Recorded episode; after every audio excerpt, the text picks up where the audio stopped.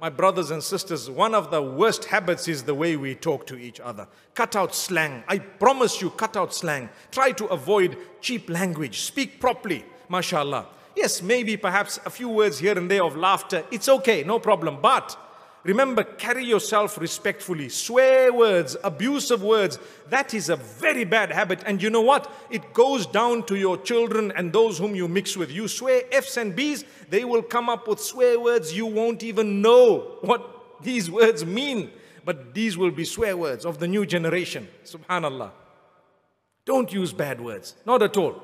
Replace them with good words. That is the tongue of the shahada. Don't use it for something evil. Don't hurt people's feelings with it. Today we swear, we lie, we deceive, we cheat, we're abusive, and we think we're good Muslims just because of one or two things. No, I'm a good man.